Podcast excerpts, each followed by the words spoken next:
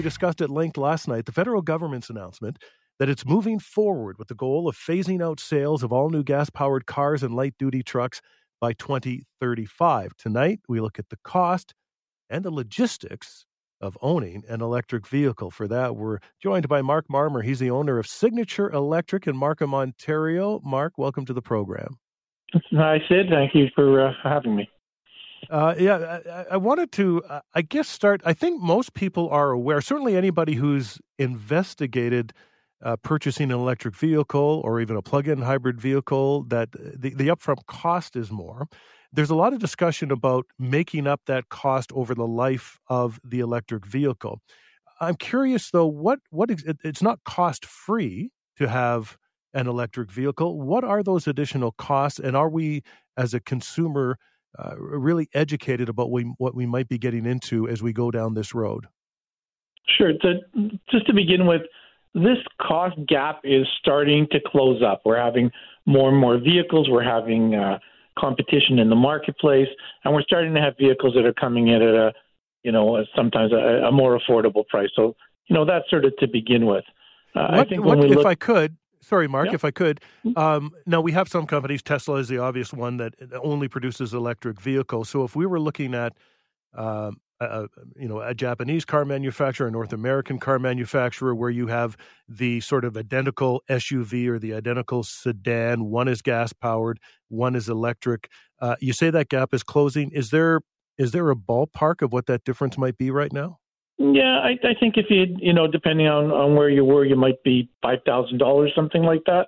But again, it's, you know, it's it's closing up a bit. I think we're, initially we had this sort of cost of the batteries that uh, are, have become were an issue, and, and that as battery production is ramping up and being more available. I, I just think it just, you know, the market will sort of manage itself as time moves on. Uh, but you were asking about savings. And, and, and interestingly, we, we've been buying cars for a long time, and we never asked about savings. We bought a car, it moved us around, and we were perfectly happy. Suddenly, we're moving to a slightly different platform, and we have to be encouraged by the some cost savings. But there are there are significant cost savings. Uh, you're probably at least a fifth of the cost of what you would be, depending on how you're charging, from fuel. So you could save two or three thousand dollars a year on fuel alone, which is, you know, a very pleasant experience. Uh, the other thing is that the cars are really a much simpler platform. They're really just a, you know, an electric motor uh, driving the the wheels. They're, we don't have all this um, transmission and spark plugs and all the other things that go along with it uh, that that make a, a gasoline vehicle, uh, you know, much more involved to to maintain. Uh, we don't go for um, oil changes. There's no, there's other than the windshield washers, there's no, no, no fluids to change in the car. And over the life of the car, you spend a, a lot less maintaining the vehicle.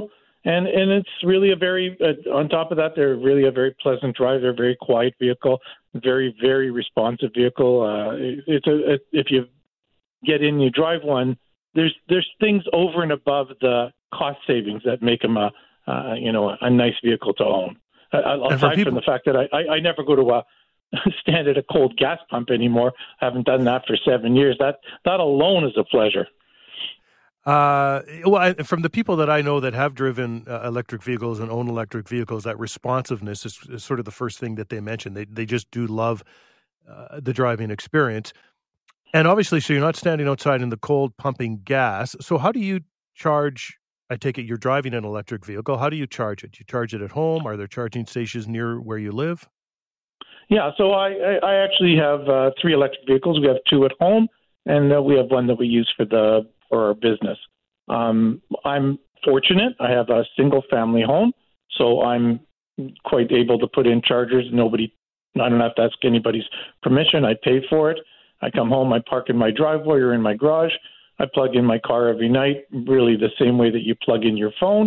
And when you wake up in the morning, the phone's fully charged. My car is charged to whatever level I've selected, and I'm on my way. I do that every night, and that pretty much takes care of really my almost all my day-to-day. This weekend, I'm going to go visit my brother in Ottawa, and I might stop at a charging station in Ottawa where I'm driving a little bit of a further distance. That might take me fifteen or twenty minutes of a stop on the way, kind of typical of what I was doing even when I had a gasoline car. I usually stopped to grab coffee, go to the washroom, something of that nature. And, um, you know, that's that's how, that's how I'm handling it. Uh, th- being That being said, I have the fortune of the good fortune of having a single-family home, and I don't have a hard time getting a charger. Not everybody has that ability. Right, and there are separate conversations that I do want to get into uh, what apartment dwellers uh, may be up against or or what some mm-hmm. of the solutions might be, uh, people sure. who live in condominiums and may have to get permission from a board or try and convince other people who aren't driving electric vehicles to get on board with charging stations. But I'm still curious, so it, in a in a single-family home, are you just plugging into a wall socket, or did you have to upgrade uh, to two hundred amps? Did you did you install? Uh, is it a level two charger, I guess, which charges uh, quicker than if you were just plugging it into a normal socket? How did you handle it? So since we have a few minutes, let's do this sort of level one, level two, level three, because uh, this sort of started at the beginning and it causes a bit of confusion. So level one is I plug into a regular outlet and I charge my car. It's something, and a lot of cars came with chargers that plugged into regular outlets. These ch- charge at about six kilometers an hour. So it's not very fast, and probably for a car with a decent-sized battery, not a very practical way to do it. But if you were, you know, at the cottage for a week or the weekend, that might almost, you know, work for you. Uh, most people are putting in level two chargers in their homes, which is what I have. Um, a level two charger simply means that it's a two hundred forty volt charger and provides A C power to the car, and the car transforms that power to D C within the vehicle. And they come in a, a bit of a range from now they're available sort of from sixteen amps all the way up to eighty amps. So that's what that's what you'll find in most people's homes.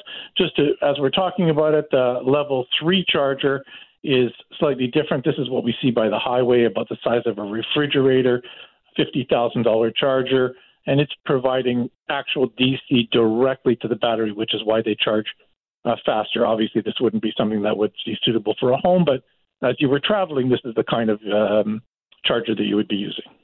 So assuming most people then, or or a lot of people, if they if they had the uh, the wherewithal, uh, they would probably go with that level two charger. What's the cost of that installation?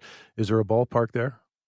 Yeah, I mean, I've been asked. Uh, I, I'm thinking if you sort of allowed maybe fifteen hundred dollars or two thousand dollars, something like that, uh, bearing in mind that every installation isn't exactly the same. Sometimes the panel's right in the garage and the charger's right beside it, and sometimes we have things like, uh, you know, separate garages that are on a laneway that aren't even attached to the house that needed a trench, the, you know, so they can fall into a range. But I think if I, you know, kind of gave you that number, that would be sort of what you should expect. That being said, you should, you know, get a proper quote, get an assessment, have it done by a licensed electrical contractor. These uh, should seem obvious. Right. And then in terms of, of someone's home electric bill, if they're charging and the other thing I guess that we probably have to keep in mind is we're not charging from zero every time we would plug in an electric vehicle. It's just like your your gas-powered vehicle. Sometimes you're just topping it up from a quarter down or, or what have you. But um, d- does it does it put a strain on the on the monthly utility bill? Well, there will be extra um, energy used, and you will it's something you're going to pay for. Um, but in certain areas, like what's happened here, uh, I live in Toronto. And we have, uh, in order to encourage the use of power at night, they've come up with an ultra-low overnight rate. So we now charge our cars starting at about eleven o'clock and pay, uh, I think, two point four cents per kilowatt, a very, very low rate. And, um, you know, you could be fifty dollars or sixty dollars more at the end of the, uh, you know, the month. Um, I, I don't know too many people that are managing to buy a gas car and manage fifty dollars or sixty dollars for uh, for gasoline. One. Uh, we talked before the break, Mark, about uh, those who live in uh, single-family homes, and maybe you want to upgrade to what would be considered a level two charger, which charges a, a little bit more quickly, and there is a cost to installation. I think you pegged it ballpark around fifteen hundred dollars to two thousand dollars. There might be an uptick in your electric bill at the end of the month of fifty dollars to sixty dollars, but that would be, I think you're right, for the average driver, far less than we might be paying for fuel at this point.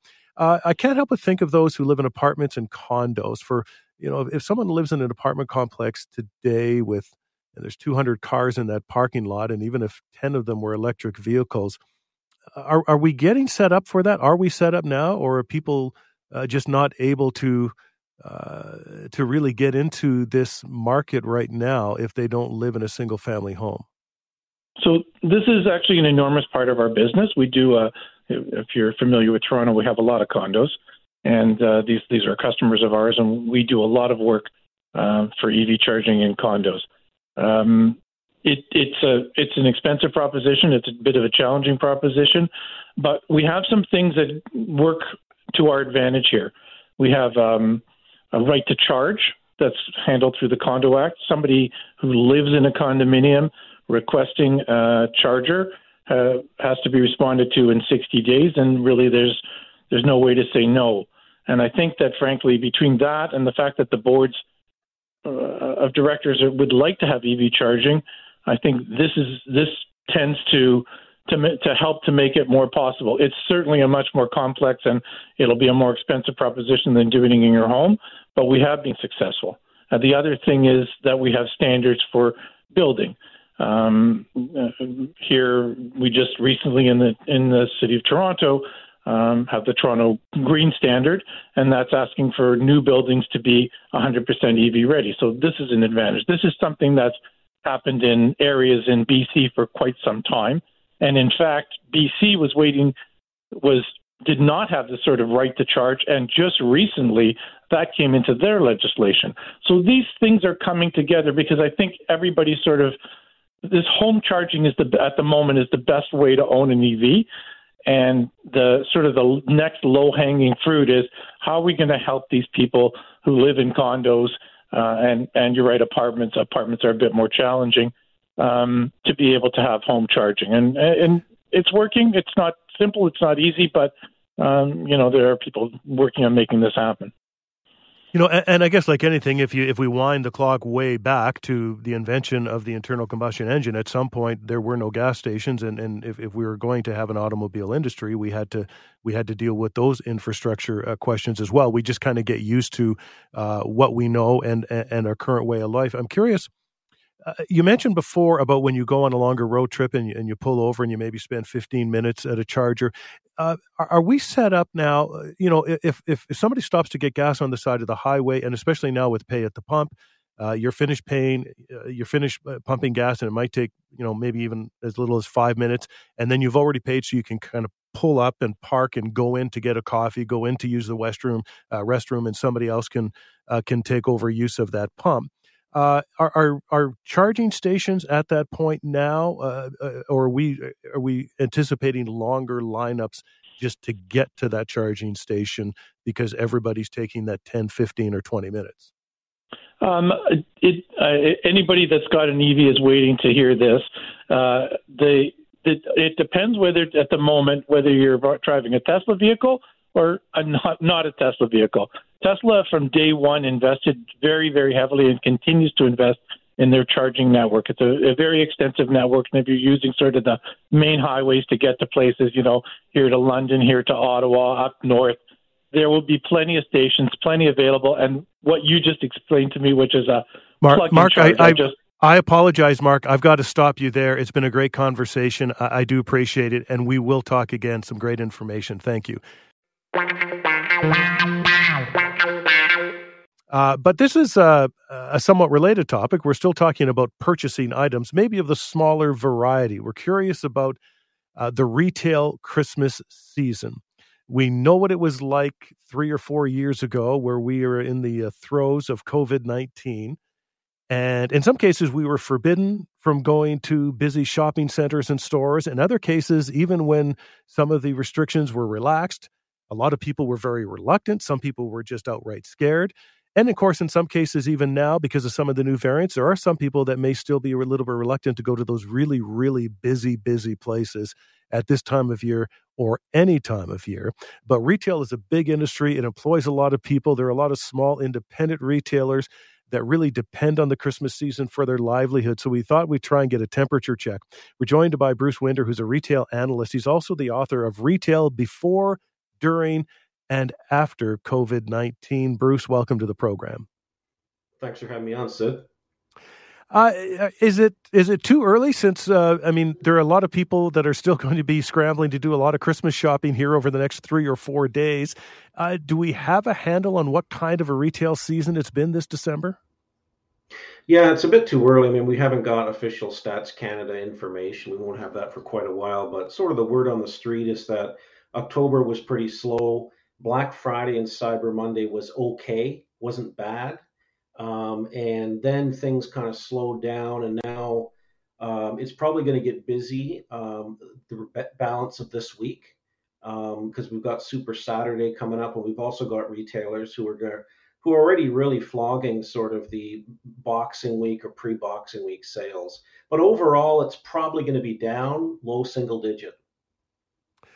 Which is unfortunate, but uh, certainly understandable. Uh, we do have uh, a bit of an affordability issue in the country. Some of that has to do with mortgage rates and interest rates. So if people are struggling to renew their mortgages and paying hundreds of dollars more, if people are purchasing, we talked about vehicles, if they're purchasing and financing new vehicles, the interest rates, you know, where even three or four years ago, you might have got zero percent interest, and now you're paying five, six, seven percent interest, interest in some cases.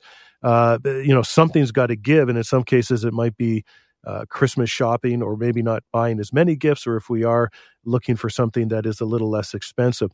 Uh, and I do want to explore maybe uh, Christmas shopping uh, further, but but just overall in terms of the retail industry, uh, where are we in twenty twenty-three? We had, uh, of course, a terrible go uh, during COVID. Uh, you mentioned things don't seem to have fully bounced back yet, but but uh, how would you describe the retail industry in Canada at present? Yeah, at present, we're kind of, we've, we finally hit a point where I think the consumer has put the brakes on spending a little bit. Um, even this time last year, I expected them to sort of touch the brakes a bit, but they didn't. They kept spending. And I think just all the things you just mentioned, you know, everything from household debt being high, Um, you know, interest rates, mortgage renewal, rent, food. Food is still a little sticky. Inflation for food still around five percent. You know, all, all inflation's uh, come around steady at three percent. So just a lot of headwinds right now. And I think it's finally come to roost sort of, you know, in the second half of twenty-three. And it'll probably continue on until the government, uh, until the Um, the Treasury starts to uh, lower interest rates potentially in the second half of twenty-four. Yeah, and that's certainly been the indication, I think, uh, in North America and other countries that we might be in for maybe a series of interest rate uh, declines over the next twelve months, although I read another story today that the banks may be a little bit reluctant to do that because uh, that could increase house prices, which is another part of the affordability crisis in this country. Right. So it, it is certainly tough economic times. And and how does online versus uh, versus going to actual big box stores, small independent stores, uh, shopping centers, uh, have, have has online shopping plateaued, or is it still growing uh, every year? It's actually growing. I mean, it went it went through the roof during the pandemic for obvious reasons. Stores were closed. People were nervous about getting sick. And then once the pandemic subsided, call it this time last year, uh, online took a bit of a breather, and people wanted to go out back into retail brick and mortar stores. But now we're at a point where online is coming back into stream. And, you know, Amazon announced their economic impact report today, and it, it's just so easy to buy online. They've got sixty different warehouses and facilities. They can ship twenty million products to Canadians under Prime and get it to Canadians in many cases within one to two days. Even places like Iqaluit, it takes three to five days to get it there. So it's just become so easy now to buy online. You know, it's easier to buy online than it is to go into a store when you look at your time, and everyone's time starved these days. So that's why I think online shopping is is back to growing again. Well, that certainly is one of the big advancements and improvements for those who love to shop online is that is that turnaround time, because if, you know, you go back to when, you know, we first sort of got accustomed to looking online and shopping online, one of the impediments this time of year was, well, if I order it even in the middle of December, is there any chance that it's going to get here? But people I know are still ordering uh, probably today, and it's going to arrive by Christmas. It's true. I ordered something yesterday or the day before for Christmas for December twenty-fifth, and it arrived uh, today. It arrived a day later. So you know, that that one week that we're, you know, we were used to twenty years ago, it's been condensed now to one one to two days. And in some cases, even a few hours in some markets, if you're really close to a warehouse. So so and the other thing that's really driving online, too, is the fact that people are looking for bargains. Right. And it's a lot easier to look for bargains when you hunt online than it is walking from store to store to store. So I think that's one of the other reasons, too, why you see online having a bit of a renaissance here. Is Christmas and the Christmas shopping season still enough? And I know we talk in generalities. Uh, if there are retailers listening, it, you know, you're not going to hear yourself in, in everything. It varies from case to case to case, uh, we know. But in general terms, uh, it, it used to be a given that Uh, if you had a great November into December, that would kind of carry you through some of those slower months early in the new year. Is that still the case? Well, certainly it can be, especially if you have a category like toys, you know, where call it forty percent of your sales are in Q four. But it really depends, right? Depends on what category you're in. But to your point, speaking generally, it has a big impact. You know, if you're selling anything that can be gifted or seasonal, it has a big impact. And uh, and that's where they originally got the whole, you know, Black Friday concept, right? As a retailer would be in the red losing money. And then by the end of Black Friday, they'd be in the black making money for the year. So it really is important. And in terms of the expenses, there was a, a recent survey that found that the average holiday bill for Canadians, uh, the household bill, would be about thirteen hundred dollars. That seems high. Now, obviously, if we're talking averages, some would be well below that, but it also means some would be Uh, well above, but that's a really expensive month. Uh, we, we talked about the uh, financial circumstances that a lot of people are facing right now, but I think even in good economic times, that seems pretty expensive.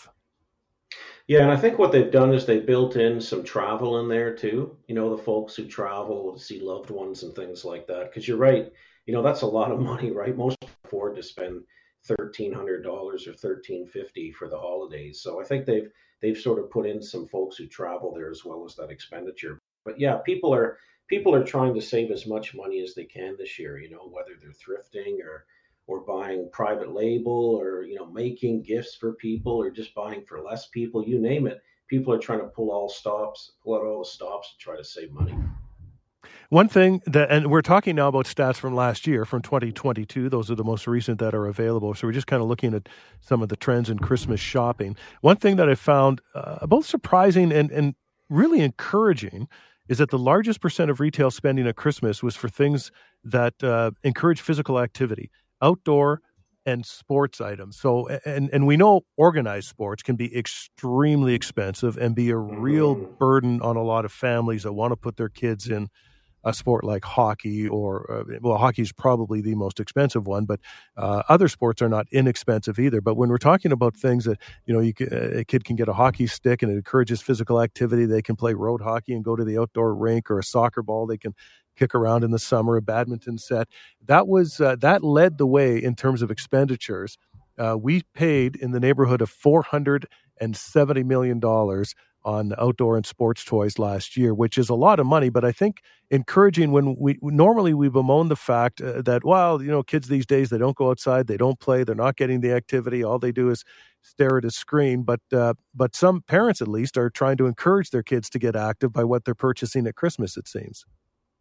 Yeah, that is encouraging, because you always think of, you know, toys morphing from when I was young into now video games, right, or screens. And, you know, and that's encouraging that there's people buying some recreation items. And you're right, you know, some of the, the hobbies or the recreation items can get a little expensive if you're a novice skier or if you play hockey or, you know, with inflation over the last few years, too, everything's expensive. But, yeah, it's encouraging that we're trying to get uh, uh, children, I guess, outside and get some fresh air during this time. And I'm just looking at the list from last year. So we talked about the outdoor and the sports toys, but games and puzzles uh, was the next most popular item to buy at Christmas time. And I'm not sure that that, that probably could include video games, uh, but I'm sure there's board games in there as well. Puzzles, puzzles seems to be, uh, I know a lot of adults that are kind of getting into puzzles now, and I never used to at least notice that, but it seems to be more popular than ever now. Yeah, puzzles really had a resurgence in board games during the pandemic because people were bored, right? They had to they stayed in the house. They didn't know what to do with themselves. So a lot of people took up puzzling and and playing family games and things. And I think some of that stuck, which is which is nice too for people to spend some time again away from a from a screen. Right. And then uh, some of the other things that were very popular last year, building sets, dolls, plush toys, action figures and accessories. Action figures have been popular for decades. Uh, sure. Oh, now we get to vehicles. So I don't think people are buying those for their kids. That's mom and dad that are buying themselves vehicles for Christmas. Arts and crafts. There's another one that's good. Uh, encourages some creativity. Oh, and there are youth electronics. So maybe that wasn't included in uh, in the games and puzzles, or maybe we're talking more about the uh, about the the iPads and the uh, and the iPhones when we talk about youth electronics. And uh, apparently Canadians spent about fifty million dollars on that uh, last Christmas. That actually seems a little low when you think about the amount spent on uh, on sports uh, items. But uh, that was the list from last year, and again, it'll be a while before we know uh, what happens in uh, twenty twenty-three. But generally, are there are there big shifts in uh, in, in spending? Or, or what we spend on from year to year in your experience, or are the are the changes gradual? No, there are some big shifts. I mean, an example is this year, and particularly this fall, there's been an increase in essentials being bought for people versus discretionary items. So, you know, getting the old socks and underwear for, for Christmas, that's sort of an example of that, just an essential item. Essentials are being bought more. Discretionary items, in other words, things you don't really need but you want, are being bought less. Some of the categories that have been a little soft recently have been consumer electronics, um, home furniture, again, which sort of took off during the pandemic, and even fashion to some degree. And that's why some people are looking at thrifting. You know, thrifting is really big in the fashion area now. There's no more stigma about buying used clothes. It's a badge of honor because you're saving the environment and you're saving uh, money as well. And just one more before I let you go. We've got about a minute or so here. I, I didn't want to end without talking about the small independent retailer. We've talked about Amazon, mm-hmm. online shopping. We've talked about the big box stores and the shopping centers. Uh, there has over time seemed to be um, at least a desire to get back to supporting those local, small, independent businesses that, and maybe people even willing to pay or saying they're willing to pay a little bit more for great service and just for knowing that they're they're helping their neighbors who own these businesses. But but how are those small, independent businesses actually doing right now? Yeah, we'll have to wait and see how they do. I mean, small businesses have had to adapt to, you know, we talked about e-commerce growing. Most small businesses now have their own e-commerce site, which was sort of a result of the pandemic. But a lot of small businesses are selling through other marketplaces. So we talked about Amazon earlier on. Amazon is actually a place where thousands of small businesses sell their products uh, every day, and especially during the holidays. So um, I think it's a little harder for small businesses right now, just because they don't have the same balance sheet as some of the big box stores. But they're getting creative. They're finding creative ways to survive, whether it's through selling through a marketplace like Amazon or just, you know, trying to differentiate through customer service. But you're right. I think a lot of people realize that. They realize that, you know what, they want to support local because those are the jobs in the neighborhood, right? That could be your neighbor who owns that store. So I think people where possible are definitely trying to support local. Right. And I think that if there's any sector of the retail industry that people openly cheer for, it is that small independent operator, and we know uh, how difficult it is to to be in that position these days. Uh, Bruce, thanks for your time. We do appreciate it. Merry Christmas. Yeah, you too, Sid. Take care. Have a great holiday. Uh, the topic came up about how to get the word out, and there were Christmas organizations that were finding it hard to meet their goals this year. And a couple of them, you know, it's it's sort of a trend that they've noticed over the last little bit, and somebody kind of linked it back to uh, this contraction that we've seen in the news industry. And when we think of uh, journalism, we often think of big cities, we think of major markets, we think of national networks and publications, and, and those certainly are critically important.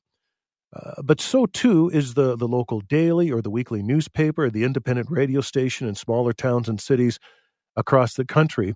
And we're seeing contraction there too. And these are outlets that Uh, they cover your your town council, they cover your school boards, uh, they cover the crime beat, uh, but they also get the word out on community events, on charitable events. So it's when when these outlets close, there are a lot of ramifications. There is a huge ripple effect. And so we had that conversation earlier in the week, and then today on global news dot c a, Uh, the headline is Flurry of Newspaper Closures Raise Concern About the Future of Local News. So this was yet another uh, difficult year in the news business, and particularly for some of those smaller community-minded outlets. And to talk about it, we're joined by April Lindgren. April is with the Local News Research Products uh, Project, excuse me, at Toronto Metropolitan University School of Journalism. April, welcome to the program. Hi, Sid. Thanks for uh, inviting me on. Yeah, we do appreciate you uh, spending some time with us tonight. This is an issue that I think most people are are aware of. This, you know, the upheaval in the news industry and the broadcast industry has been uh, an item for several years now. And I think there are a lot of people, particularly that might be listening to this network, that think of it in terms of some of the larger markets or the larger cities that they may live in. Uh, this signal and others certainly uh, travel into rural areas, and then we get into smaller communities that uh, maybe once had daily newspapers, then went to weekly, and maybe now don't have a local newspaper at all. Maybe they don't have any local media at all. Uh, how big a concern should this be? I, I think it's a huge concern. Uh, you know, we've become, over the years, started to better understand the role that uh, local media in particular plays in communities. You know, in the past, we used to focus research and thinking about national media. But um, as as the as it's become more and more difficult for, for smaller local media organizations to survive, whether they're uh, new, local newspapers or radio stations, T V stations, or uh, online online news sites, Um, we're starting to think about why, why do we care what happens with these or these news outlets? And and the first reason is obviously they hold power accountable. They keep an eye on the politicians and, and what they're up to. But they also give people the, the information they need to get involved in decisions that are made by mayors and councils and electrical utilities and boards of education before the decisions are made. So you don't have to find out, you know, they decided tonight. You find out when a, an issue gets to the committee level, and you can go and have some input into it. But if nobody's telling you how these sorts of decisions are winding their way through the corridors of power, it's kind of difficult to have a say.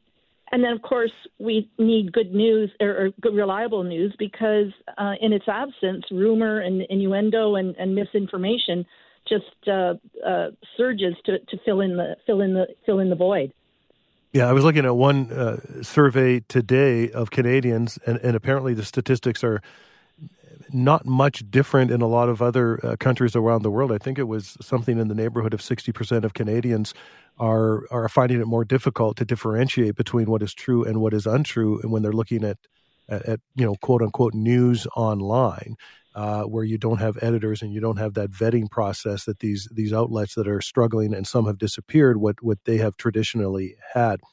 Uh, do we have uh, figures for how many outlets may have Uh, just simply disappeared over the last year or so? Sure. In the in the last year, there's a, we track um, what's cha- we track what's launched in terms of local news outlets and what's uh, what's closed um, across the country on a, on a project I run called the Local News Map.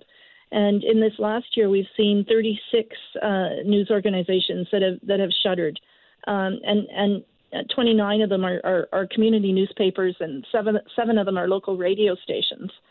Uh, and this is uh, up compared to uh, the last couple of years, because during the pandemic, there were a lot of COVID subsidies that went to all sorts of businesses, including the news business. And that sort of staved off uh, the, the pattern of closures that we've been seeing happening, uh, you know, in the last five to ten years. Um, so there was a bit of a lull during the pandemic, and now it seems that this uh, this this this pattern of closures has has has well is making a comeback, sadly, for everyone. And the number thirty-six may not seem like a lot when you look at the size of Canada and the population of Canada, but that means, you know, if there are twenty-nine community community newspapers that disappeared, those are actual communities where people can no longer, uh, you know. effectively and easily find out what's going on in their own communities, and seven radio stations where they used to broadcast news and maybe local sporting events and, and publicize charitable events and, and, and everything that goes along with that. Sure. And you need to think about it in the longer term context too. So we've been tracking uh, what's been happening at, at, at the local news level um, across the country since uh, two thousand eight. And more than five hundred local news outlets have closed uh, since then in the last fifteen years in, in three hundred forty-five places. Um, now, that wouldn't be so bad if, you know, there were all sorts of uh, new operations and new new online digital sites and newspapers and radio stations and T V stations launching. But in fact, only about just over two hundred have launched. So they're, they're disappearing at the rate, twice the rate of, uh, of which new um, new new businesses, new news businesses are, are appearing on the landscape. And there are, of course, uh, some digital news outlets that have uh, come to light over the last few years. Some of them do a great job. There are a lot of them are, are small, though, and a lot of them might be a one or two person operation. And then it just becomes very difficult to cover as much and, and sometimes maybe to cover things as in depth as the outlets that disappeared may have been able to do at one point. Sure. I mean, you know, when I started at uh, the newspaper I worked at, at the Ottawa Citizen back in nineteen ninety, there were one hundred ninety journalists or people in the newsroom. And, you know, today there's barely two dozen. So that even at sort of major news outlets, the, the number of journalists have disappeared. Um, and then, you know, we're seeing, yes, some of these digital news startups are are, are small for sure. But uh, some of them are are also managing to grow. You know, they're finding alternative and varied sources of revenue, um, and, and and they're making a difference. I mean, I, I suppose if I'm trying to be optimistic, I can look around at at, at uh, some of the reporting that's been done over the past year that has made a huge difference. You know, in Ontario, we've had a, a big controversy about the Premier and the Conservative government uh, trying to open up development on protected um, green space um, around uh, the Greater Toronto Area.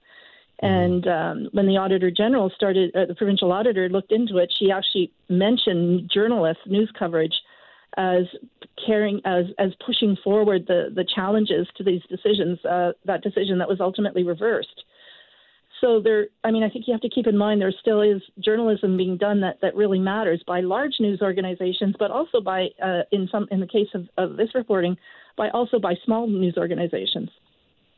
Yeah, there's certainly there, there's no doubt that there is some great work in being done out there, and, and people that really take it seriously and really pride themselves on doing things the right way and reporting news the way it, it is meant to be reported. Is the onus on us as the as the consuming public then to become at times our own aggregators of news, where if we were in a community that had a daily newspaper or even a weekly newspaper, had a local small independent radio station, uh, we used to rely on them and maybe, uh, t- you know, to decide what was important and what we were getting. And now with the fragmentation, we ha- kind of have to go and, and, and seek out multiple sources to find out about everything that's going on.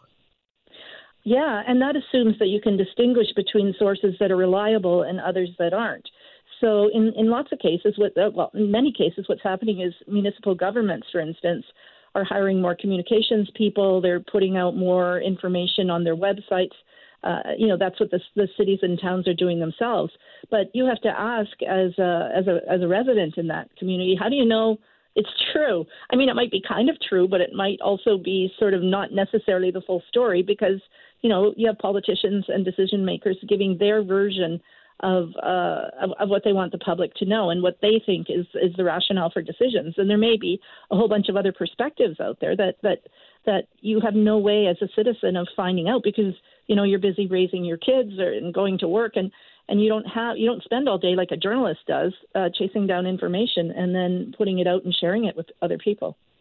Yeah, so one example given by one of the charities earlier in the week was uh, with the, the inability or, or it's so much harder now uh, to rely on traditional media to get the word out for even charitable events over the Christmas season, that they now have to go online and try and create their own communities and tell their own stories and just hope that there's some sort of an organic growth there so that the, the message they're, tr- they're trying to get out there will actually be received by the community where they didn't have to worry about that uh, five, ten, or fifteen years ago. Yeah, and you know, there's another aspect of that as well, which is the role of local news in doing service, performing services like that um, as, as a community builder. Um, and, and by that I mean, you know, maybe I didn't go to the local charitable event to uh, to to, to uh, the local charity silent auction, um, but my uh, but I could read about it in the in the newspaper how much money they raised and, and what the event was about, and so could my neighbor, and then we can talk about that. It gives us it creates a bond between us because we have some shared information. Um, but in the absence of, you know, me looking, uh, reading, trying to find st- information out from one source and my neighbor maybe not bothering to look at all because it's so time consuming, or, or or looking at another source that doesn't give them that information, it puts strains on those sorts of common bonds that, that we have and the things that we have to talk about and the people that we can, and I in quotation marks, meet through our local the local news coverage. We, we just uh, it reduces the opportunities to build those sorts of shared Um, uh, bits of information and and uh, and experiences uh, that we can vicariously experience through news. I agree. I think done properly, and I think a lot over the years have. I you know I think that local uh, that local outlet becomes a real a real part of the fabric of any community. I mean, I can I can talk from experience having worked in, in small market uh, radio, where there might be over the course of a year dozens of charitable organizations or people looking to do good for the community that would come to a radio station and ask for help. And I quite literally cannot ever remember the answer ever, not a single time being no. The answer was always, yes, we'll we'll do what we can to help. And that's just one less resource that those community members have now. Yeah. You know, like I think it's important not to idealize how well, I mean, it, as with everything else, in, it, in the past, there's been really strong, good journalism done at the local level that is really committed to serving the public interest. And then there's, you know, some shabby work and just lazy work as well. um, but, but you know, so we shouldn't completely idealize it. There's, there's lots of things that we've done wrong uh, in journalism in the past. But, but I mean, I think people don't, I, I think this is one of these situations is you don't know what, what you got till it's gone, um, to quote a, a better lyricist than me. Um, And uh, yeah, so I think that's that's kind of what we're looking at here, and it's um, and it, it's it's really I think it's really problematic. And, and a recent Reuters Institute survey found that overall trust in news by Canadians is at forty percent. We've known that trust in in news organizations has been declining over the years, and I'm sure uh, there's more than one reason. But but why do you think it's happening? Well, I, I mean, I think. Partly it has to do with the news industry's uh, way of dealing with economic challenges. So, you know, um, we saw the first the first sort of wave of change that, that eroded revenues available, that the revenues that we used to use to pay for collecting news um, was the, uh, the the arrival of Craigslist and, and, and, and online uh, sites like that that basically eradicated classified reven- classified ad revenue from newspapers. So that was, you know, that that that source of revenue disappeared. And then, you know, the internet became, as it as it advanced, um, we saw the um, um, the onslaught of uh, online uh, news display online news advertising, or sorry, online advertisements, um, and those replaced lucrative display ads. Um, in, in, in newspapers, and to a certain extent um, uh, posed a challenge to, you know, advertising by in other media as in other mediums as well.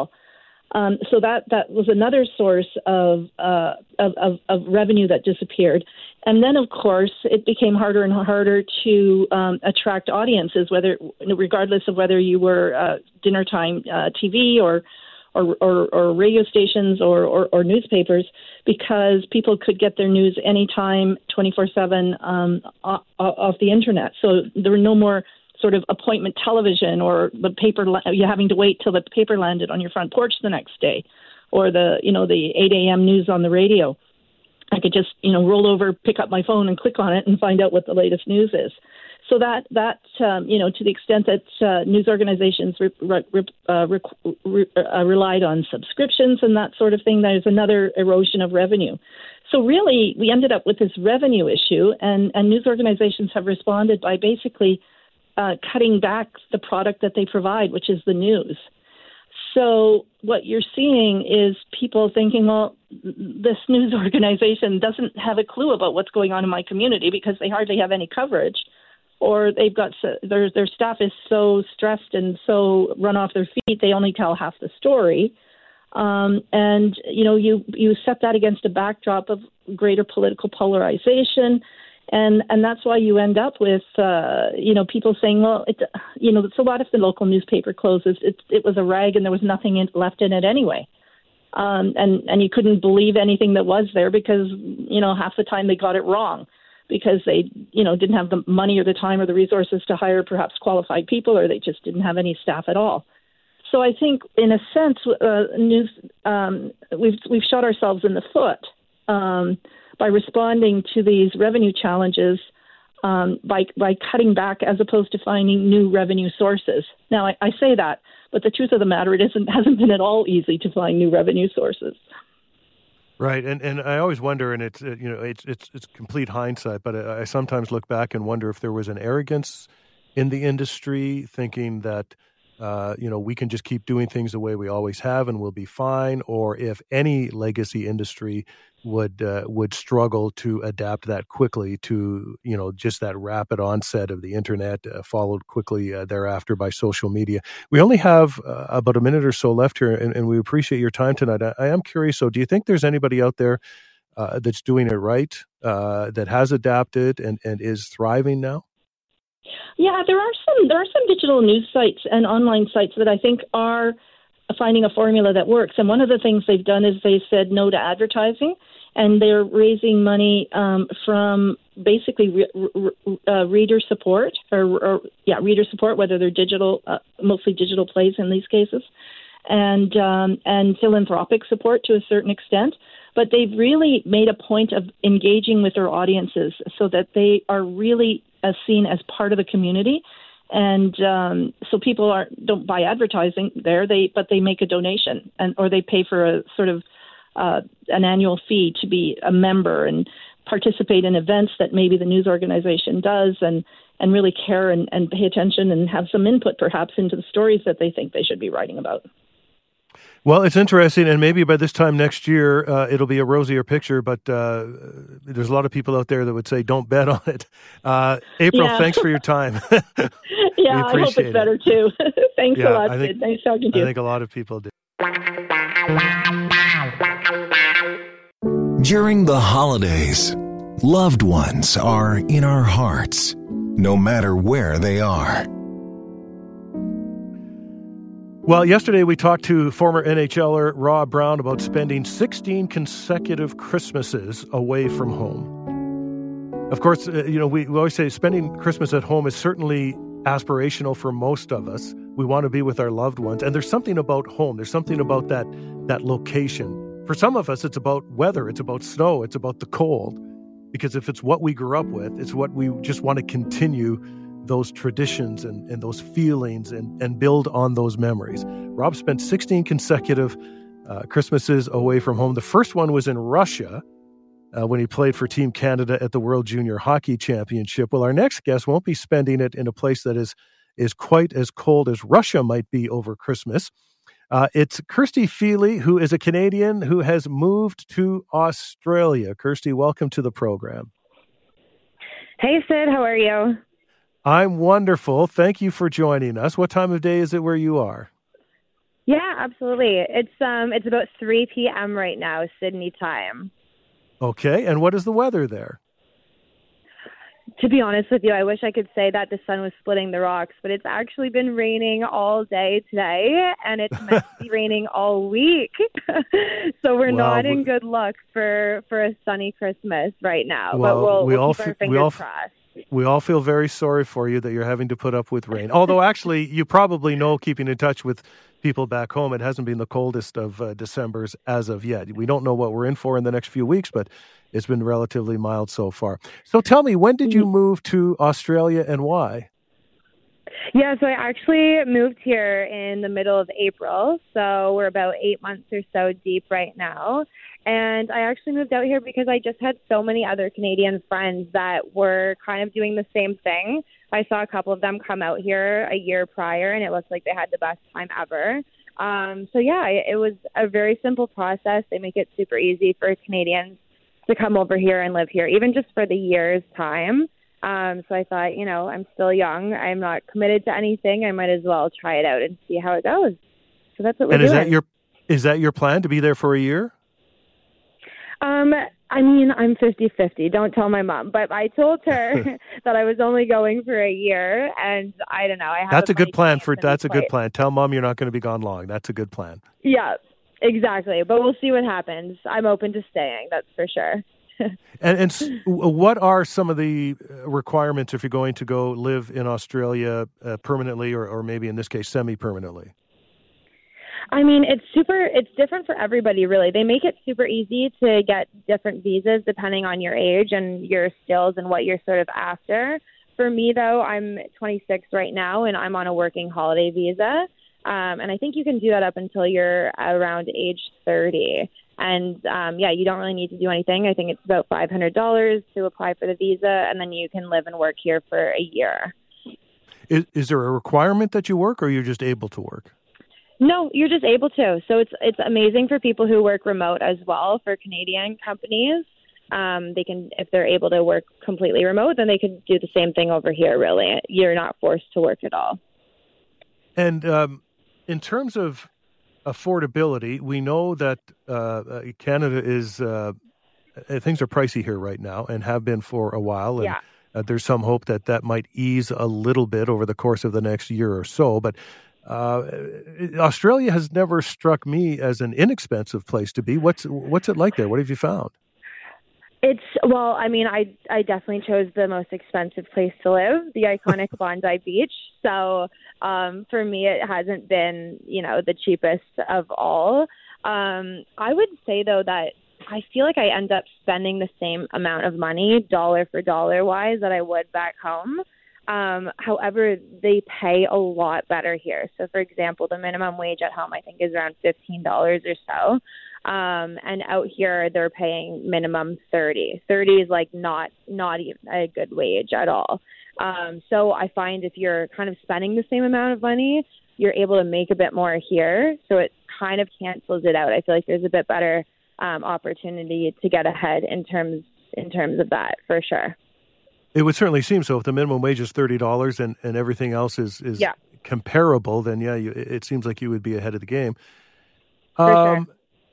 In terms of other, what what else is different about living in Australia? You know, the way it's depicted, yeah. and uh, it seems like there would be a lot of similarities. But has anything taken a while to adjust to?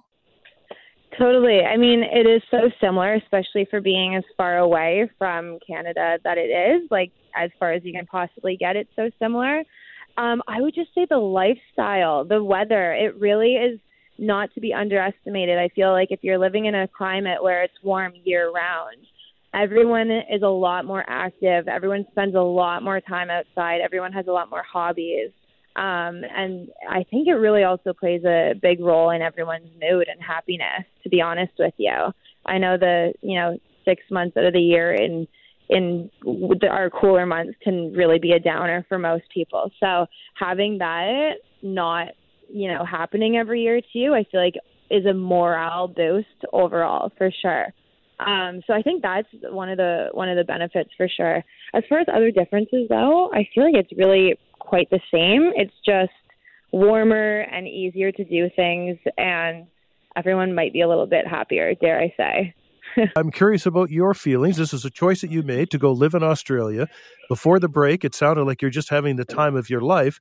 Does Christmas coming up in a few days, uh, change that at all? Totally. It's it's actually super hard this year for me because I'm so close with my family back at home and we always do everything together. So having my first Christmas away from home is not going to be easy. Um, but I mean, I've still talked to them all the time and hopefully we'll get in some FaceTimes on Christmas Day as well.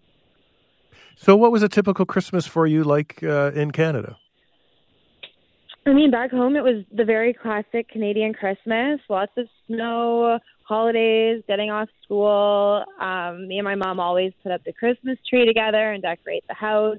Um, my sister and my dad are always kind of running around. They're always the busiest, but it's usually me and my mom who are doing all the holiday stuff in the house. Um, so I think she's really sad about that this year. And then, of course, some family dinners on Christmas Eve and Christmas Day. Um, so yeah, it'll, it'll be a weird one this year, not having, being part any, of any of that really. Is mom going to be sadder than you, do you think, on Christmas? I think she probably will. It's been a little bit easier for me just because I'm not seeing so much of the Christmas hustle bustle right in my face. I feel like the Australians are a little bit chiller about it. Um, it's more of, it feels like a bit more of a culture at home. So being the person who's out of the house, out of the usual places where we celebrate Christmas, I feel like it's, yeah, just not rubbed in my face as much. So it's, I think it's a bit harder for them right now.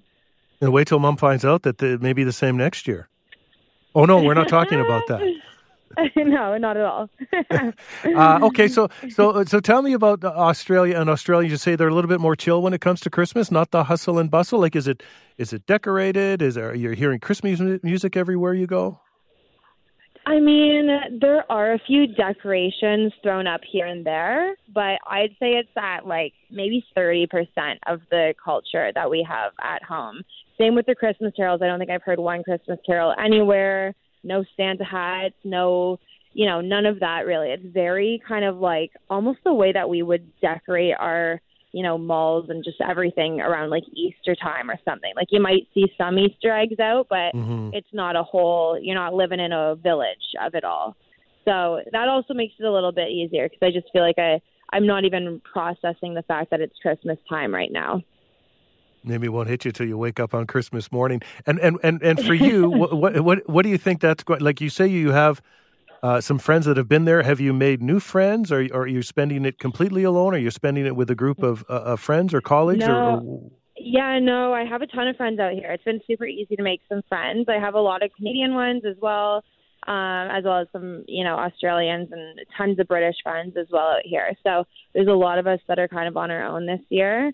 Um, and most of the Australians just go to the beach anyway on Christmas Day. So it's almost like how we used to celebrate Canada Day is how they celebrate their Christmas from what I am hearing and expecting. So I think all my friends, everybody in Bondi is going to be at the beach for the day.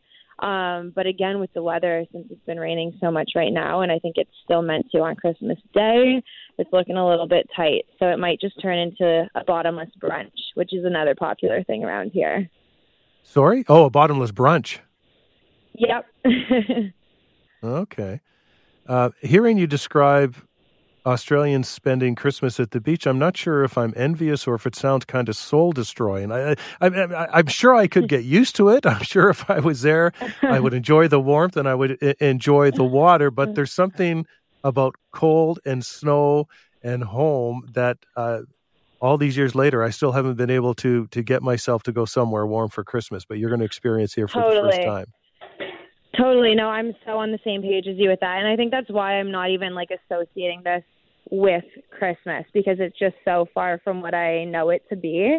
So I'm kind of just accepting it as just a fun beach day out. And I might just have to have a, a proper Christmas when I get back home. Yeah, that might be that might be in order. Uh, Kirsty, thanks very much for your time. Uh, by the way, uh, people can follow you if they want to want to follow you on your adventures in Australia. How the, how can they do that? Yeah, totally. Instagram or TikTok is the same. It's just at Kirsty Feely, K I R S T Y F E E L Y. Kirsty, thanks very much. And as much as you can, enjoy your time in Australia, even on Christmas. We know you're missing home. We know you're missing your family. Uh, but it sounds like you've got things figured out pretty well there. Thanks for your time tonight. Yeah, thanks so much. See you later, Sid. We're going to talk about Donald Trump. Uh, the Colorado Supreme Court has disqualified Trump. Remember, this broke uh, late yesterday as we were getting on air from that state's presidential primary ballot. The reason, the court says Trump violated a section of the Constitution that bars any officer of the United States from holding office if they've engaged in insurrection or rebellion. The implication being that Trump did exactly that through his words and actions on January sixth, twenty twenty-one. Trump's reaction, predictable.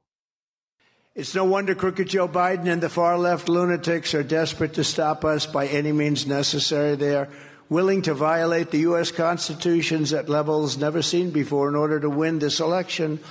Joe Biden is a threat to democracy. It's a threat. They're weaponizing law enforcement for high-level election interference because we're beating them so badly in the polls. Joe Biden and the far-left lunatic sounds like a sounds like a, a new age rock band of some sort. Uh, but we wanted to talk about this. It is uh, quite serious, and I know that although uh, there were a lot of people that follow politics in the United States that were aware that this was being challenged, But I don't know that everybody expected that it would fall this way. Just just the notion, I think, more than anything, we're not constitutional experts, but just the notion uh, that someone who once held the position of most powerful man in the world four years later might be ruled ineligible to run for another term. To help us wade through this, we're joined by Doug Spencer, Associate Dean, Professor of Law at the University of Colorado Boulder. Doug, welcome to the program. We appreciate it. Thanks, Sid. Good to hear from you. I'm curious if you were surprised by this or, or if you expected this is the way it would play out in Colorado. This is a not terribly surprising decision in Colorado, given our state law. This was a question about whether our Secretary of State, who's the state official who prints the ballots and determines eligibility, uh, our state law allows people to file lawsuits and gives her a lot of discretion in deciding whether or not somebody is eligible. Different states have different rules.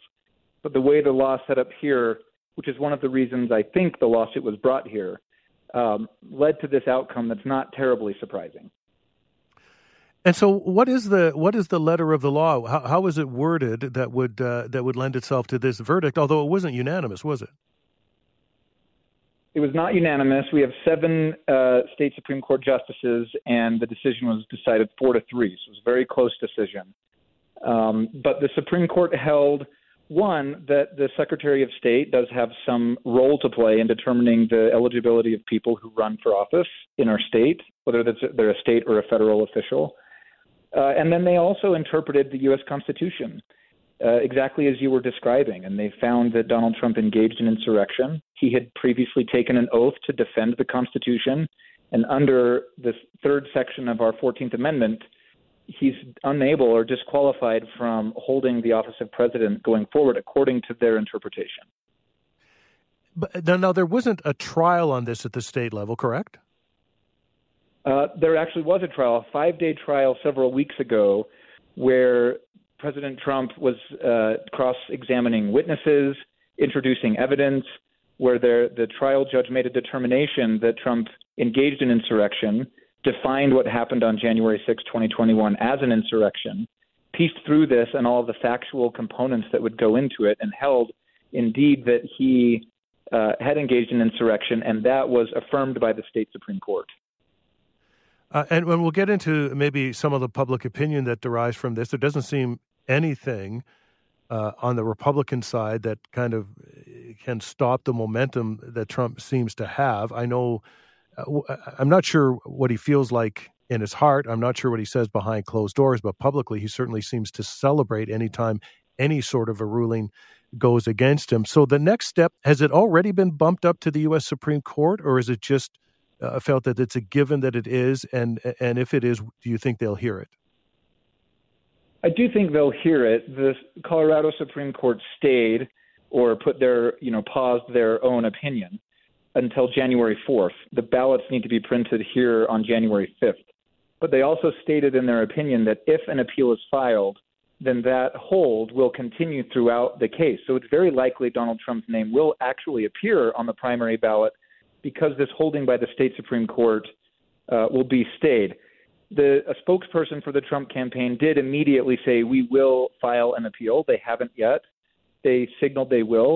But I think this really speaks to the underlying dynamic of the case. It's it's not the case that Trump was likely to win the electoral votes of Colorado, and so that's not why this lawsuit was filed here. The state Supreme Court of Colorado does not intend to derail Donald Trump from becoming the president.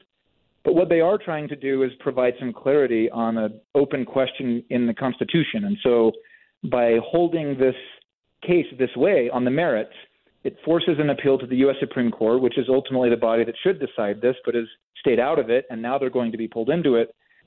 And it's almost irrelevant whether Donald Trump's name's on the ballot or not, because it's the legal issue that everybody's trying to get at. And it's worth noting that even had Donald Trump's name not been printed on the ballot, his supporters could, of course, written his name in. The Republican Party could have changed its rules to give Donald Trump delegates at their convention. Um, so he still had a path forward, even if this case were to remove his name printed from our ballot. Right. So th- there's a path forward in terms of the primary. Are there are there implications for the general election? So if Uh, even if he is not on the ballot, and uh, but he becomes the nominee for the Republican Party, uh, does this ruling, if it's upheld, keep him off the ballot in the general election? That, yes, it should. But that's been the question all along. So there have been twenty-six lawsuits, actually, in the United States trying to prevent Trump from being listed on ballots in twenty-six different states. All, most of the other states have dismissed cases. Some of the litigation is pending. And uh, the question that some of those other courts have said is you filed your lawsuit too soon, that a primary election is really something that's run by a political party, not by a state government. So come back to us when we get to the general election. But either way, the logic of whether or not Trump engaged in insurrection will be the same. And in Colorado, in any case, our courts have decided that for, for our state purposes and listing people on the ballot, he's not eligible to run. I'm, I'm curious, though, Doug, about the the clause of the Constitution that was used to make this ruling. When did that come in? Why? And has it been used before in this manner? So it's an old clause. It was ratified in eighteen sixty-eight in the wake of America's Civil War. And it's a big, the fourteenth Amendment has a lot of moving pieces, but one of the sections says that if you took an oath to, to support and defend the Constitution of the United States of America, and then you engage in insurrection, you're unable to hold office. The fear in the wake of the Civil War was that people who seceded and fought against the Union in our Civil War, and then our country was reconstructed together, might try to run for office and then sabotage our government from the inside. And so in, encased in our Constitution, embedded in that right to run for office now, disqualified um, anybody who had participated in that rebellion. And it was used to disqualify many people in those early years. There is a provision of that Um, that language that says Congress could pass a law. If two-thirds vote of our Congress passes a law, then that would cure the, or remove the disability and would allow somebody to do that. And so for some of those rebels, Congress actually did uh, immunize them against this. And there was a big debate about this in the eighteen seventies and eighteen eighties. Otherwise, it's it's been dormant for a while, but it has reared its head because of January sixth. It's been used to disqualify an officer of the state legislature in the state of New Mexico. He's disqualified from running for office because he was actually at the Capitol and broke in. It's been raised against other members of Congress, but this is the first time that a state Supreme Court has ruled and enforced it, interpreted it in a way that would disqualify the president, uh, former President Trump, from running for office again. Yeah, and certainly there's no nobody that served any higher office when it comes to somebody that might uh, fall under this clause and, and might be prevented from running again. I'm curious, uh, in these cases, is uh, like, for example, with the case uh, with Donald Trump, and he's defending himself in the state of Colorado, is the argument from the Trump camp that uh, he wasn't involved, or that this doesn't rise to the level of insurrection? There's a couple of different arguments that the Trump campaign's making. One is they're saying, well, I didn't participate in an in insurrection. I gave a speech and then I went home. But more what the argument has centered on is the process. They've made a claim that they haven't been given a criminal trial. They've, uh, you know, Trump has never been convicted as criminally uh, engaging in insurrection, even though there was a hearing in Congress that investigated this, even though there was an impeachment inquiry that looked into this, even though there was a trial in this case that looked at it. Their camp has been arguing that he's been denied due process because he hasn't been given a formal trial specifically on these charges. And that's what they've been pushing. The Colorado Supreme Court, of course, said, we gave you plenty of chances to produce evidence. And also there's a question uh, whether the due process clause of our Constitution would even apply, because our government requ- is required to provide due process if it's going to take away your life, liberty, or property. But none of those are at stake here. We're taking away someone's ability to run for office, which is a privilege, but not the same kind of fundamental right. And so all of that was at play in this case, and the Supreme Court ruled against them, as you know, uh, didn't buy that argument. And I, I know that the higher court may ultimately decide this, but but do you do you find any validity into Trump's argument here? Um, I do. I think I, I think the Colorado Supreme Court has come to a very defensible position, but I do think it's one of these areas where reasonable minds could disagree. I think if you got all the prominent constitutional and election lawyers in a room and asked them Uh, what, what do you think the proper process is for enforcing this provision of the Constitution about insurrectionists? There wouldn't be a unanimous decision. I think would be split, maybe four to three, like we saw with this court. And so because it's an open question, I think all of these arguments have validity, and it's one of the reasons that we've been clamoring for the U S Supreme Court to give us some clarity. Ultimately, they get final say on interpreting the federal Constitution, and once they tell us what the federal Constitution means in this context, then there will be a consensus. We'll accept what they have to say. But so far, I think all of the sides that are putting forward arguments are reasonable, and it's just a matter of convincing a judge and then working its way to the U S Supreme Court. I'm somewhat reluctant to talk about politics as it relates to courts, but if you'll allow, I am curious as to the makeup of the Colorado uh, Supreme Court. It broke four three. Is there any indication that it breaks along, you know, liberal versus conservative, or or how does that uh, how do, what's the makeup of that court? Yeah, so there's been much made, uh, certainly from the Trump campaign, pointing out that all seven of the justices on our Supreme Court have been appointed by Democratic governors. But it's also the case that in Colorado, a governor appoints you, and then you face an election um, from the entire state body politic two years after your appointment. And six of our seven justices have stood for election and won election, you know, with sixty-five to seventy-five percent support. Um, the state of Colorado is leaning in a Democratic direction. Our governor is a Democrat. Um, used to be a solidly Republican state, but it shifted. But I'll also note that our Democratic politics are a little bit different than what you might be used to, in that we have a very strong gun culture and hunting culture. There's a strong libertarian bent in the state uh, about keeping the government away from our lives, not inserting themselves in healthcare and those kinds of traditional Democratic positions. So I think the fact that the court split four to three speaks to the political culture of our state, which is a little bit unique, and maybe we would call it purple. Um, but it is true that, you know, if you just look at the raw politics, all of these justices were appointed by a Democratic governor, which makes it an easy fodder to claim that that must be the reason they came to this conclusion. Yeah, it certainly makes it easy to pontificate like that in public, but then the, the other side of that argument is if they were all appointed by Democrats, but three voted, you know, quote unquote, in favor of Trump, then that kind of uh, softens that message just a little bit. Uh, are you one to kind of uh, wade into predictions on what may happen when we get to the Supreme Court of the United States on this? Uh, and, and, and that, uh, at least publicly and in the public debate, seems to be Uh, seen as a highly politicized court recently. Uh, what do you think might happen there? Yeah, it is very highly politicized, and some of the moves that that court has made recently have made prognosticating a much more challenging exercise.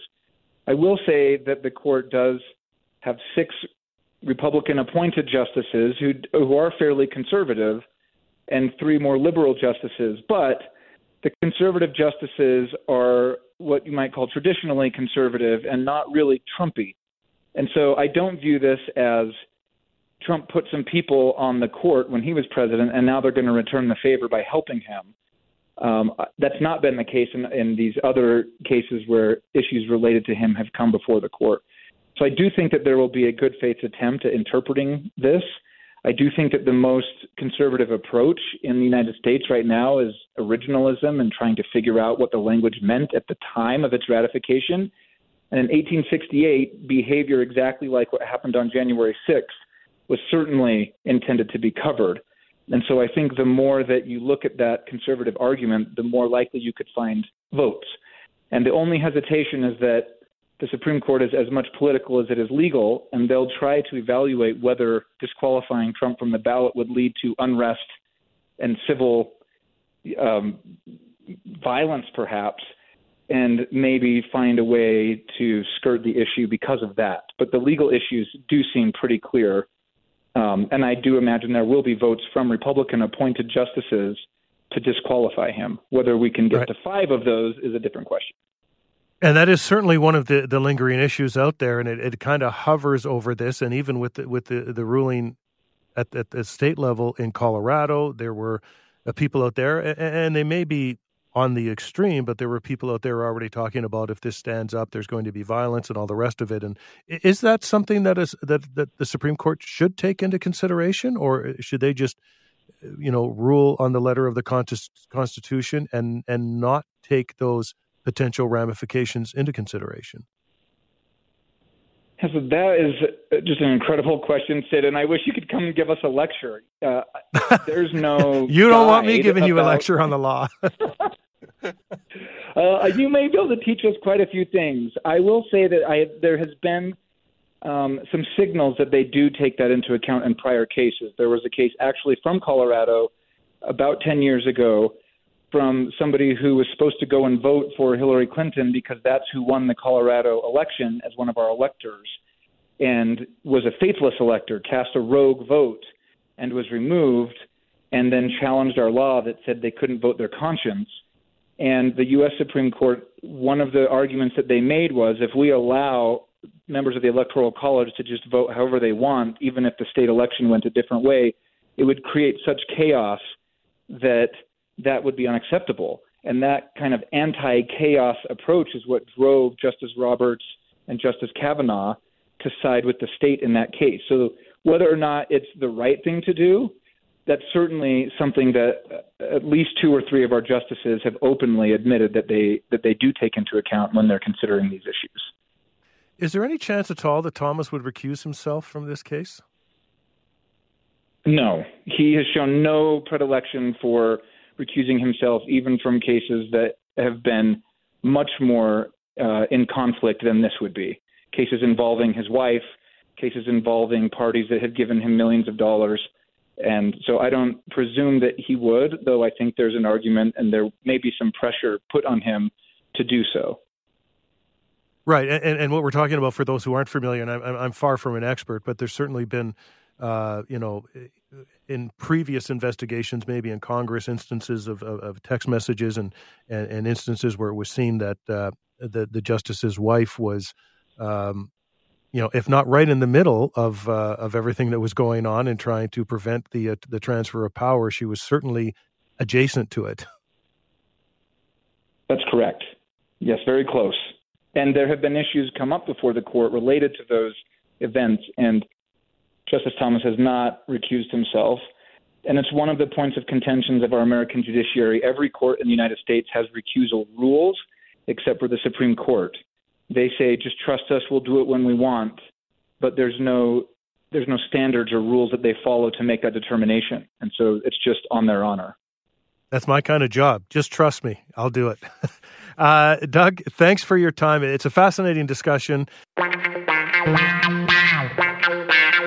She is the owner of Punk Rock Pastries in Burnaby, British Columbia, a two-time Food Network champion, most recently the Halloween Baking Champion of twenty twenty-three, and also the Big Bake Canada Champion of twenty nineteen. Hollie Fraser is on the program. Hollie, thanks for coming on with us tonight.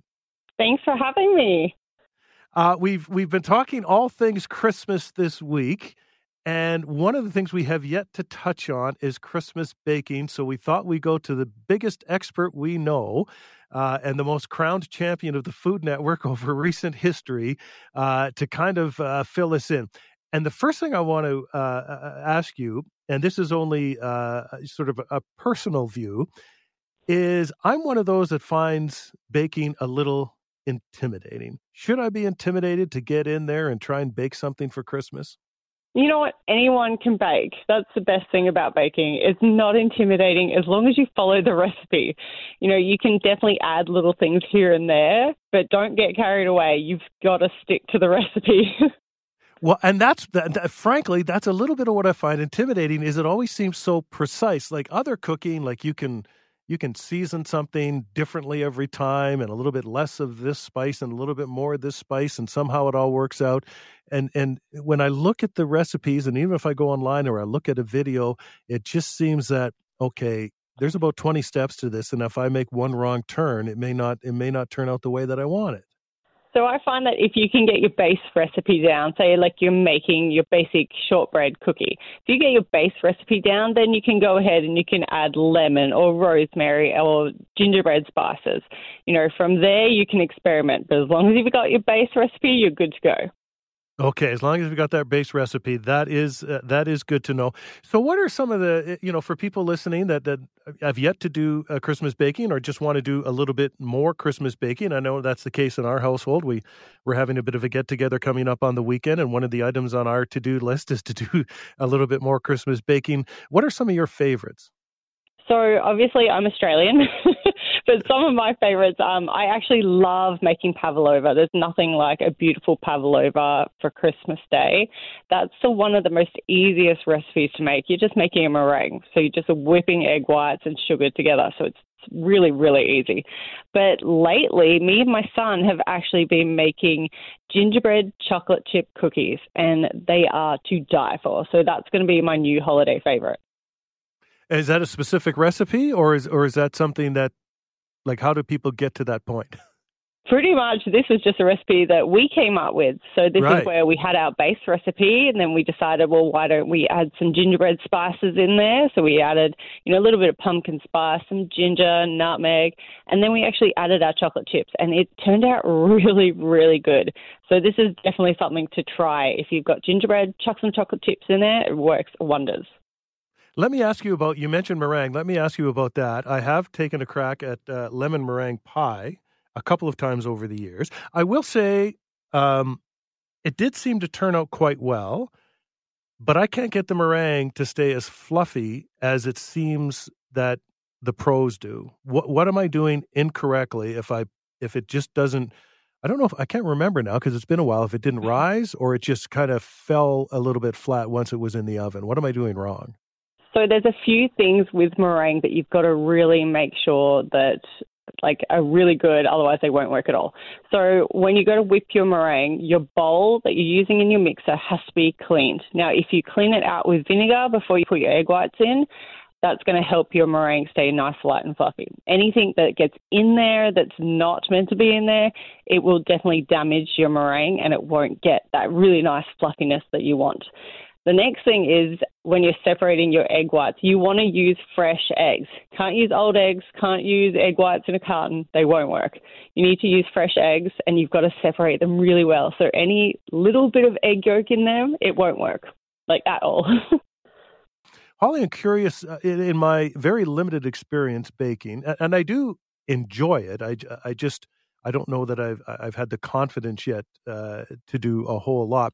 Well, one thing I have learned is just the incredible amount of sugar and the incredible amount of butter that goes into a lot of baking recipes. And you know, sugar tastes great, and so does butter. But for those who might want to, uh, are, are there are there adequate substitutes? Are there more resources these days for recipes? So if one someone wants to bake something over the Christmas season that's a little bit healthier, uh, can they do that? Oh, they definitely can. You can use natural sweeteners or you can use uh, stuff like condensed milk if they don't want to go the full sugar, but they got, still want sweet, but they can add a tiny bit. It's using less is more kind of thing. Um, but using fresh fruits helps as well. If you want to go dairy-free, there's a lot of vegan butters out there now, and we use a lot in our bakery, and it's amazing what they can do. Tastes exactly like butter, but it's not butter. And it's a little bit healthier too. Yeah, a little bit healthier. It, it does taste exactly like that. I'm always curious uh, if uh, uh, you know. I usually just go for the tried and true, but and I'm always curious if the if the stuff that might be labeled a little bit healthier, if I'm going to notice a difference. But you don't think so? No, yeah, we do. Like uh, we change everything up. Like we do our cakes that are vegan, and they taste exactly the same as our regular cakes. The same thing with our gluten-free. We make sure that our gluten-free tastes exactly the same as our regular. They're just different. So I've uh, tried my hand at making pies a couple of times, and I thought, well, if I'm going to make it, I'm going to I'm going to make the crust myself. And to me, I mean, I don't even know. It's sort of like golf. Like, and and believe me, on the golf course, this doesn't happen very often. But every now and then, I'll step up there and I'll knock one right down the middle of the fairway. And I have no clue what I just did. I literally have no clue what I did differently than fifteen minutes ago when I shanked it one hundred yards into the bush. And I found that when I was baking, where I would make one, a pie crust, and go, well, that's a little, it feels a little, uh, it, it's, it, it feels a little tough. Uh, it doesn't seem to have the flavor that I thought it would. And then three months later, I'll make the same recipe and it will be tender and it will be flavorful. And I have no idea what the difference was. So if we, if we do bake something uh, that turns out great, or we turn out some, uh, we bake something that turns out, you know, not so great, how do we know what we did right or wrong? Like, how do we walk that back? Because I look at these recipes and it says everything needs to be cold, but not too cold. And you need to mix it, but don't mix it too much. And you need to really knead it, but not too much. And this, this part can't be mixed. It needs to be folded. Do you know what? I have pretty much screwed up so many recipes over over my lifespan. Um, and the only way that um, you really know what you're doing is I actually write what I'm doing on my recipe book. So if I've got, you know, I've got to cream the butter and I've got to sh- cream the sugar together, I know how long I've got to cream it for. So I've got to cream it for twenty minutes. Otherwise, if I cream it too long, it's not going to work. Cream it too less, it's going to be too oily. You know, if I've got to knead it for a certain amount of time, I'm going to time myself and find out how long that time is. It's really getting it down to that science to know what exactly you're doing. All right. So take notes and pay attention. And then yeah. if you do it enough, you'll figure out what works for you and, yeah. and, and what perhaps doesn't. That's very good advice. Now, we are talking uh, Christmas baking, but I, I have to bring up uh, on one of the episodes, uh, you won the Halloween Baking Championship this past year, but you baked a cake in the shape of a Halloween, I think it was a candy bucket, but it was filled with oh, there were guts and there were fingers the, and there were intestines and, and there was a the severed hand. um, where does that, where does that creativity, that it's a very skillful thing uh, and a very creative thing that you were able to create there. Have you always had that in you? Have you always had, was that always part of your repertoire as a baker? I kind of always had that. I grew up in a bakery, so my dad was a baker, so I've always had flour and sugar running through my veins pretty much. Um, so when I do get to do like artistic things, I get to be a little bit more creative and with my flavors, I really like to go all in. And the one thing I wanted to do on the show is show them what I could do. Like first off, I was like, okay, well, this first challenge, I'm going to show them exactly what I can do, and I'm just going to go for it.